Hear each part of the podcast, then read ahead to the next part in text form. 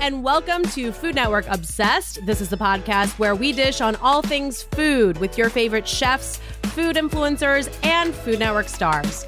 I'm your host, Jamie Sire, and today we have part of the Food Network family with us talking about what it's really like to be the daughter of a culinary icon and the food adventures they share together on their new show. She is a journalist, a foodie, and she has a new show coming out later this year called Bobby and Sophie on the Coast. It's Sophie Flay.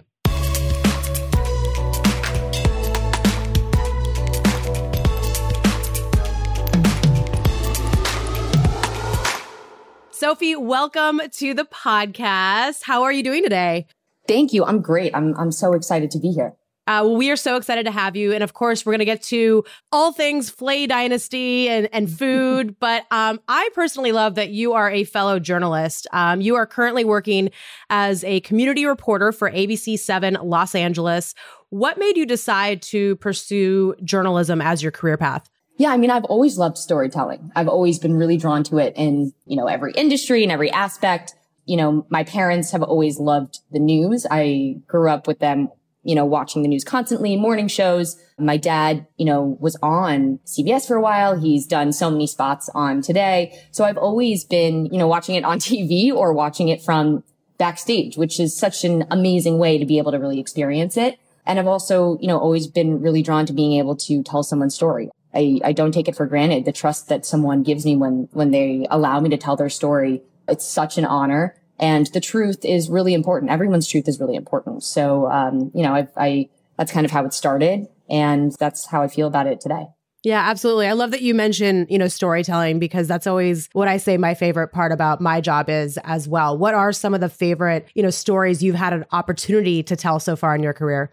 One story that always uh, sticks out to me is, you know, during the pandemic, street vendors weren't allowed to be on the street. They weren't allowed to be working during, you know, the, the very height of the pandemic because, you know, we didn't know if it was safe. And there was a street vendor in East Hollywood who was not making any money, but regardless wanted to give back. And he every week would feed a hundred people. You know, he'd, he'd roll out his cart. He'd make quesadillas. He'd make chicken tacos. He'd roll his cart and feed 100 people for free. Wow he couldn't even afford to keep his lights on half the time. I mean, he was just doing it because he cared and he felt like someone needed to. And that was, that's a story that will always stay with me. No, that's a great story. And I think for me, anyways, like I always preferred that kind of news reporting to maybe covering all the breaking news. Like I had a lot of coworkers who loved that, who thrived on it. But, you know, I think the stories like that were ones that really, you know, make an impact on you and hopefully others as well. What what are some of your favorite subjects to cover in your role? Oh, that's a great question. You know, I'm new in my career. So I am just kind of learning the ropes, I feel like still. You know, I've been here for about three, almost four years now, but I like to do a little bit of everything. You know, breaking news, like you said, is it can be chaotic, but really fun. Um, you also get to be, you know, at the forefront of history often, which, mm-hmm. you know, you can't trade experiences like that. But, you know, I, I think my heart really lies in, you know, some of the feature reporting that I get to do. You get to know people on another level that you never would have expected to meet. You get to really understand a neighborhood or a story or, you know, the foundation of a restaurant that has been in a neighborhood for decades. Uh, it's being able to, to learn about those people and tell those stories, I think is, is my favorite part. What does your day to day in that role look like? Are you are you enterprising, coming up with these story ideas? Is it you know the assignment desk uh, giving them to you? A little bit of mixture of both. Like how does your you know day to day unfold generally? You know, I'd I'd also love to know your answer on this one too. But for me, you know, most of the time I'm pitching all my own stories. Every once in a while, of course, they you know they hand me stories that I need to go do. But you know, wake up, either have a story that I've already set up or you know, have a, the story that they've, they've given me, make sure my equipment's charged, head out, go film everything myself. Sometimes I'm live. So sometimes I'll have a photographer helping me, but most of the time I'm filming everything myself. Wow. Head back to my apartment, edit, write the script, put it all together and send it into the station. And sometimes it's one story, sometimes it's two, kind of whatever they need. Wow. I mean, that's incredible. I mean, that, that takes me back to like my early, my early journalism days back in my hometown yeah. in Montana where, you know, I was doing all that much heavier equipment back then. Uh, right. Right. I know now I'm filming on an iPhone, which is crazy. Oh, wow. So you're doing all of these, all of this work uh, on your phone. Sometimes I have like a, a Sony camera, but I, I try to only use my, my iPhone. I mean, the quality's great and it's a lot lighter. Yeah, no, it is. It is, it is great, and uh, no, I love that you are. You know, you're going out and you're you're finding these stories uh, on your own, and and really, you know, telling the stories that that make an impact in your community. But you've also had the opportunity to work on two different Olympics: Rio in 2016, Pyeongchang in uh, 2018. What were those experiences like for you? Yeah, so that was while I was still in school. I interned for the Olympics twice, which was the most incredible experience I've ever had. I mean, you don't sleep for literally a month straight. You're working what feels like 24 seven. But again, you are, you know, sitting, you, you have a front row seat to history. Mm-hmm. And I, what I love about the Olympics is that it's a time when everyone comes together. There's so much unity in that one month, month and a week, however long it is, and spirit. And, you know, it doesn't matter that you're not getting sleep because you are, you have so much energy. The adrenaline is rushing through you.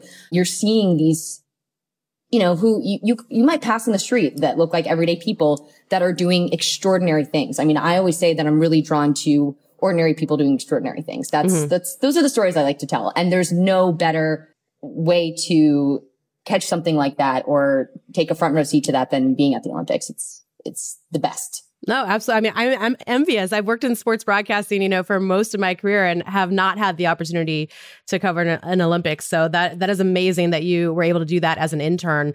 Did you get to sample any of the local cultural cuisines, or were you too busy, you know, interning?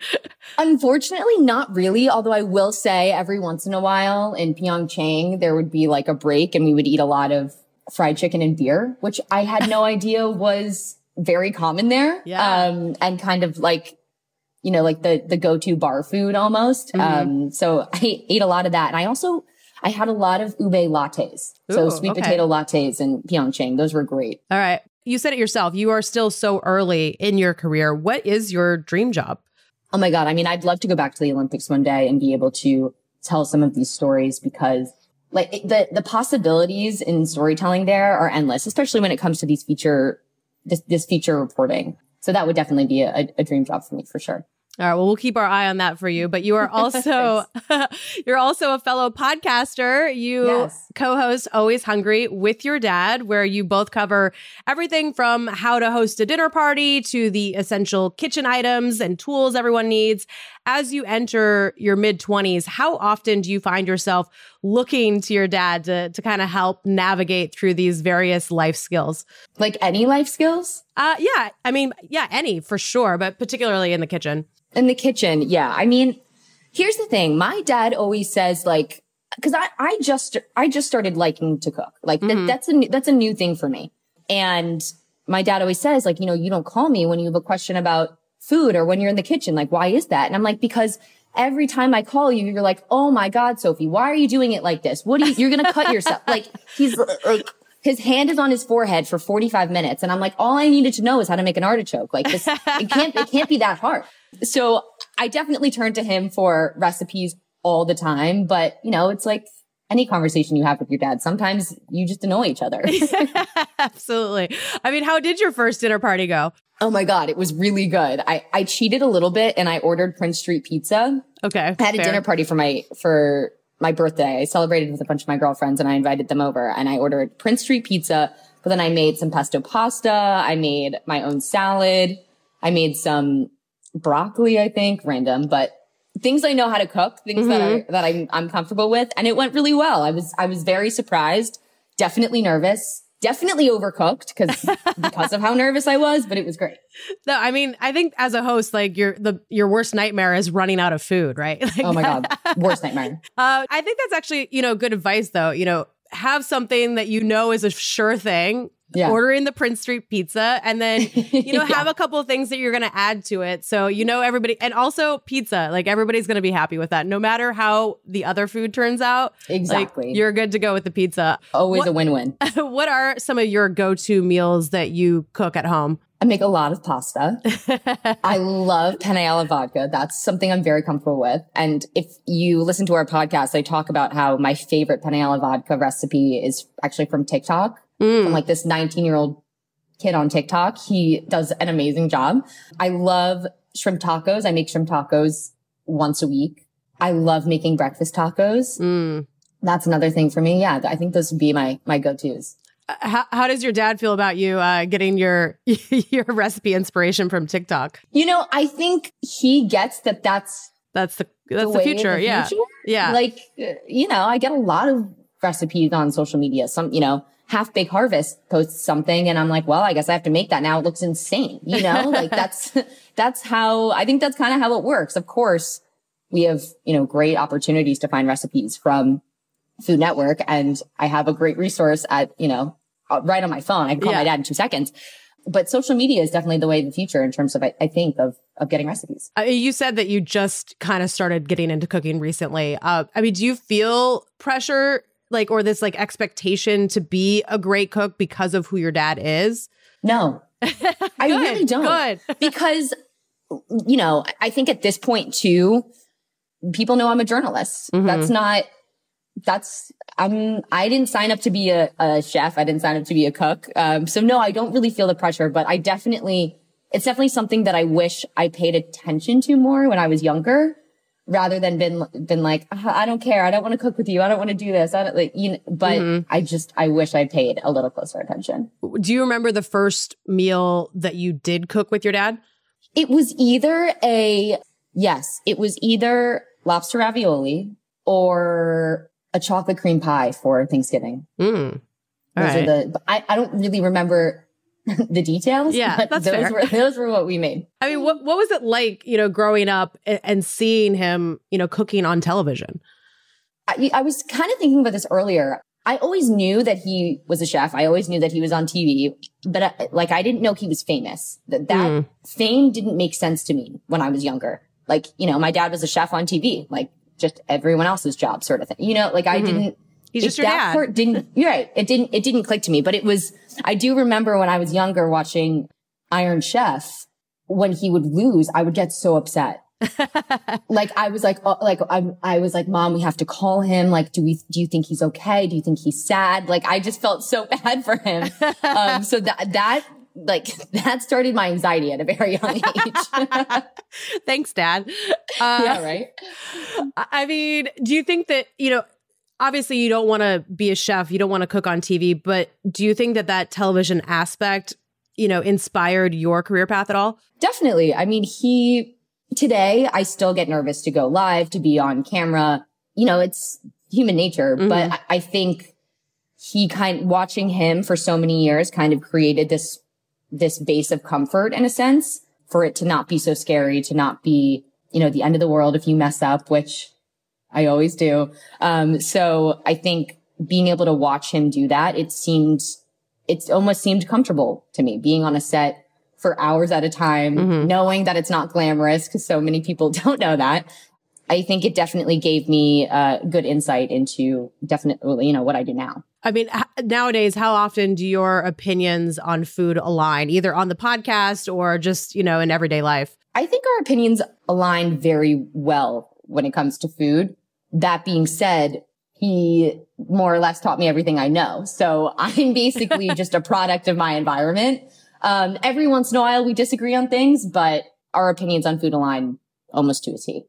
Who usually picks when you're going out to dinner? I think I do because one, I know the spots that he likes. So I know I can win most of the time with that. I used to get really nervous about bringing him places or wanting to go places with him because I wanted him to like it. But I also think because part of my job is staying in the know and finding new restaurants, new stories, I get alerts about new spots all the time and I'm always looking to try new spots. So there's, you know, oftentimes if it's not a, a, place that we already love, I'm like, oh, I, you know, I've heard so much about this place. Let's go check it out. And he's really he's always down. He's really eager to to also be in the know too. So we it's it's not it's not hard to to pick a spot with him. I mean, because of, you know, the nature of your job, do you feel like you actually have a better pulse uh, on, you know, the restaurant, the trendy places yeah. to go and all that stuff? Of course. Yeah. I'm I'm way more in the know. I love that. Stick around because Sophie teases what we can expect to see on her new show, Bobby and Sophie on the Coast. That's up next. I'm sure that comes in handy for your guys' new show, uh, which is coming out later this year. You guys have filmed a lot together over the years, but this new one is Bobby and Sophie on the Coast, which is in the works. It's going to be premiering later this year. And in it, you and your dad, you know, take it to the West Coast, exploring, having the adventure of a lifetime. Can you tell us a little bit more about the new show? Yeah. I mean, you kind of put it perfectly. We are in LA.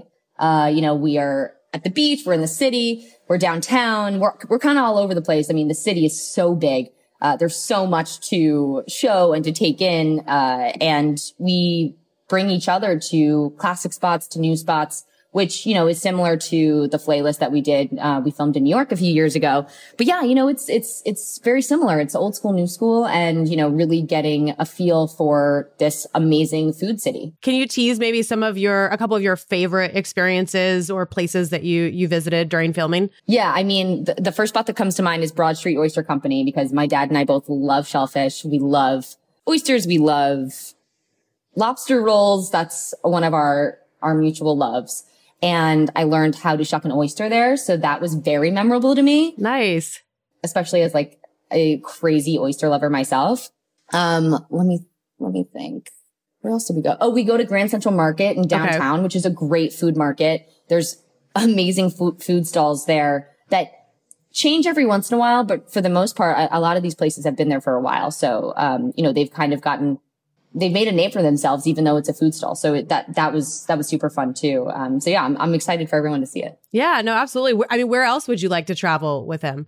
Oh, I mean, we both love London. Mm-hmm. That would be a great place to to go. I'm not really that familiar with the Chicago food scene, so that's an, another city that I would love to explore more because it does have such a great reputation as a as a as a food city. So that's definitely on my list. Austin, mm-hmm. would love to go to Austin, Nashville. Yeah, there's all the breakfast know, tacos. Yeah, exactly. the, the, the possibilities, luckily, are endless. Absolutely. I mean, here's the other thing though I think about with this show. I mean, not everyone could work so well with, you know, one of their parents. Uh, what what what is the dynamic between the two of you like when you're working together? I'm very lucky. We have such a great relationship. He's very easy to work with. I think I'm very easy to work with.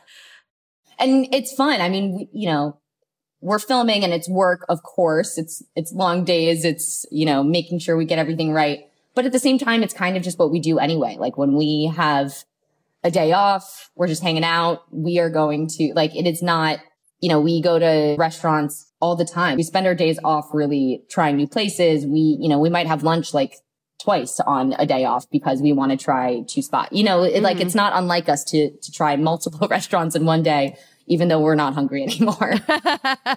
How much are you? I mean, it sounds like you are part of the, you know, the the planning, the producing process for this show a little bit and in kind of picking some of your spots that you want to go. I mean, how how involved are you in that production? Yeah, I'm I'm so lucky. I mean, they really wanted me to show off some of my favorite restaurants in LA, some of my favorite neighborhoods in LA, and so I was able to voice my opinion, give out a long list of recommendations and we went to some of my favorite spots. So I'm, I'm really lucky. Yeah, they definitely allowed me to be, uh, you know, play a bigger role than just appearing on camera and, and eating food. yeah, no, that's super fun. Um, and it sounds like you're going to some great spots on the show. What about, you know, spots that maybe you didn't make it to the list this particular time? Uh, I always like to ask our guests this because we have so many listeners that like to hear, you know, the recommendations um, from our podcast guests, from the experts. And it sounds like you definitely have, you know, that pulse on the on the city and on the restaurant scene, where are some must stops if somebody is visiting LA? I love, there's this restaurant in, in Chinatown called Lasita. It's a Filipino rotisserie and natural wine bar. Wow. I'm loving, you know, it's been open for a few months now, but I absolutely love that place. I think they do a great job. Uh, you know, it's, it's super fun. It's in like a, a little like shopping mall it's, you know, you would, it's easy to miss. You would walk right by it, but it's, it's such a great place. I'm also loving horses. You know, it's kind of French inspired. Liz Johnson is the chef there. I think she's doing an amazing job and has, it's gotten so much traction. So you will, you, you can find me at horses at the bar almost once or twice a week. It's the, it's, I think they do a great job. I love that. You mentioned, you know, sometimes you guys will go to lunch twice in a day, but what outside of food, what do you like to do together with your dad? I mean, if we're not at a restaurant, we're probably watching horse racing, whether it's on the couch or it's literally at the track. Yeah. You know, he, it's, it's been a lifelong passion of his that he has gracefully passed down to me. Um, we, you know, we, we love it. It's, it's so much fun to us. So that's, that's probably what we're doing. Yeah. That makes a lot of sense. yeah, I'm sure. And speaking of uh, sporting events or, or, or competition, you have appeared on Beat Bobby Flay as a guest co-host as well. Uh, what what's it like to to see your dad in his element on set and also kind of be you know part of it and and trying to take him down so to speak? Yeah, yeah. You know, it's it's funny because as I've grown up, you know, watching him, it's really fun to be part of it and to feel more confident being there because, you know, I've done it a few times now, not as many times as you, but I've done it a few times. And the first time I was really nervous. Mm-hmm. And I feel like obviously with having my own career on camera now, it's, I've definitely gotten more comfortable. So that's been, that's been really fun. And the point of the show is to get him beat, but there's still part of me that's like, but you're still rooting I hope he's not sad. Bit? Yeah. like I hope he's not sad if he loses. I don't know. I, I can't, I, I, I, talk I talk a big game, but I, I at the same time I still feel like that that little girl a little bit. Is there anything that surprised you about the show that maybe you didn't know before appearing on it? Hmm. I you know, I still get surprised that he has no idea what he's making before mm-hmm. he makes it. That's the point of the show. Again, I get it, but it's I mean, it just shows kind of how amazing he is. Like mm-hmm. it, to be at that level to just all of a sudden enter in a food competition having no idea prior what you're going to make is it's it's truly unbelievable. Yeah, no, I agree. I get that question a lot. Like, does he know? Like, is it? Oh yeah, people it, people are always like, it's rigged. It's like, rigged. What are you talking about? no, like, he doesn't care. No, it's really not. No, he doesn't care. He literally doesn't care. um, I mean, what do you think makes him so good at competition cooking? Because I think you know it's something we've talked a lot about on this podcast. Like, there's there's good chefs and then there's good competition chefs. And sometimes they're the same i think mm-hmm. is the case obviously with bobby. But what makes him so good at that competition like under pressure aspect? Well he's so competitive one like he it's just in his nature like he doesn't have to win but he's competitive. Mm-hmm. but also i mean something that i think my dad has tried to teach me from a very young age is that you can't trade experience and you can't trade hard work. Like even though he's always been competitive and even in his younger television career at the kind of at the beginning, he was still competitive. He's only gotten better, but it's because he's been doing it for 30 years. I mm-hmm. mean, it's, that's, that's what makes him so good. It's not overnight. It's not because he's friends with the right chefs. It's because he's worked hard at it. Yeah. I mean, and it, and it, seems like, you know, talking to you, he's definitely passed on, you know, that work ethic to you as you are, you know, just getting started in your career, but you can definitely well, see that's, that. That's because when I graduated and I didn't have a job, he, I was like, well, I guess I have to move back in while I interview places. And he was like, what are you talking about? Go get an apartment and get a job. And I was like, I don't have any money. I don't have anywhere to live. And he was like, that's not my problem. We just sent you to school. Go, go get it. Um, so that's kind of his, you know, that's, that's his mentality when it comes to work and work ethic. I love that. I, I had the same thing with my mom too. It was like, all right, good luck. I I, I paid for school. Right. Now it's on you. right. No, I think that's good. It's a it's a it's a good uh, way to set you up for success for sure. Definitely. This has been so much fun chatting and um, getting to know you better, hearing about the new show. We're going to finish things off with a little rapid fire round, and then we have one final question for you here on Food Network cool. Obsessed. All right, rapid fire round East or West Coast? West Coast. TV or podcasting? Oh, that's so hard, but I'm going to go with TV. Stella or Nacho? Why would you do that? Oh my God. You don't have to answer. Oh, nacho. Oh I feel awful. I mean, the first one, you know, first. Yeah. yeah. uh, favorite cocktail or mocktail? Um, mezcal margarita. Mm, yum. Uh, favorite kitchen tool? My garlic press. What what would be in your perfect picnic basket? Chicken salad sandwich. Okay, like that. Food Network star you love besides your dad. Oh God, another another really tough one. I mean, oh my God, we don't want to get we don't want to get you in trouble, but Michael Symon, Alex, Sunny. I mean, the list goes on. yeah, no, they're all great. If you could open a restaurant, what would you serve? This is not a rapid answer, but when I was okay. younger, I told my dad that I would open a shellfish like bar called X and I would only serve like exotic seafood and shellfish. That I probably wouldn't do today, but if I could open anything, it would be like a mezcal bar. Okay, I love that. Favorite meal or dish that your dad makes? Shrimp pasta. Um, all right. So our final question. This is not rapid fire. You can take as long as you want on this one. And we ask everybody this question. Everybody obviously has completely different answers. So Yeah. what would be on the menu for your perfect food day? So we want to hear what you're eating for breakfast, lunch, dinner, dessert. There are no rules. You can travel, time travel, spend absurd Oh, amounts wow. of money. Anybody can cook this for you. Uh, it's your day. So we want to hear about it. Okay. Love this question. Eggs Benedict is my Mm. breakfast. It's my, oh my God, it's my, one of my favorite dishes of all time. Same. Lunch is so hard. Lunch would be, I would love a lunch at Lure Fish Bar. Mm. What would you eat there? Everything. All, yeah, All all, of the fish. All the things. Yeah.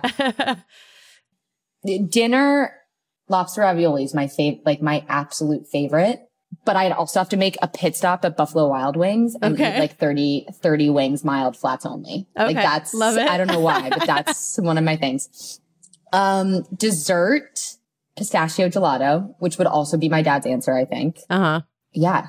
I think All right. that's, and oh, if I were to, and then like a, a mezcal margarita or like a really great bottle of, bottle or glass Of, of, You can have a bottle. It's your What? it's your day. It's your perfect Um, day. of orange wine. Yeah. I love orange wine. Same.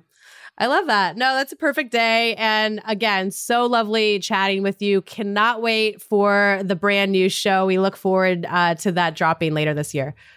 Thank you so much. Wait, can I ask you one question? Yeah, for sure. What's the hatred behind bell peppers? um, that is a great question. I don't know. I just, you know, I, do you have like one of those things that you just like absolutely won't eat? Like it just like repulses you? It's like, no, I, I Yeah. don't have one of those aversions, but I, I- I think I have before, but not currently. Yeah, that for me, it's bell peppers. It's always been like the smell, the taste. I, I would say the texture, but I like all other kind of peppers. And in fact, it's a funny story. The first time I went to Gato, your dad was like, "Let me make you something." And I was like, "Okay," and he brought out like the soft scrambled eggs with like the romesco sauce, and I was like, "Does this sauce have bell peppers in it?" And he's like. Yeah, it does. And I was like, that's literally, and he knew, he just forgot but it's just like we like to joke about that now because literally like the first time I went to one of his restaurants to eat, he served me like the one That's thing I will not you. eat. Yeah. right. So, Perfect. I know. It's but okay. I'm allergic to avocado and he always forgets it and then makes like guacamole. And I'm like, okay, so can't eat this. can't eat this. Yeah. So that's my thing. That's my kryptonite. But Mhm. you know, good question. I like that I like that the journalist ended with the question. I saw that and I was like, what is that? Interesting.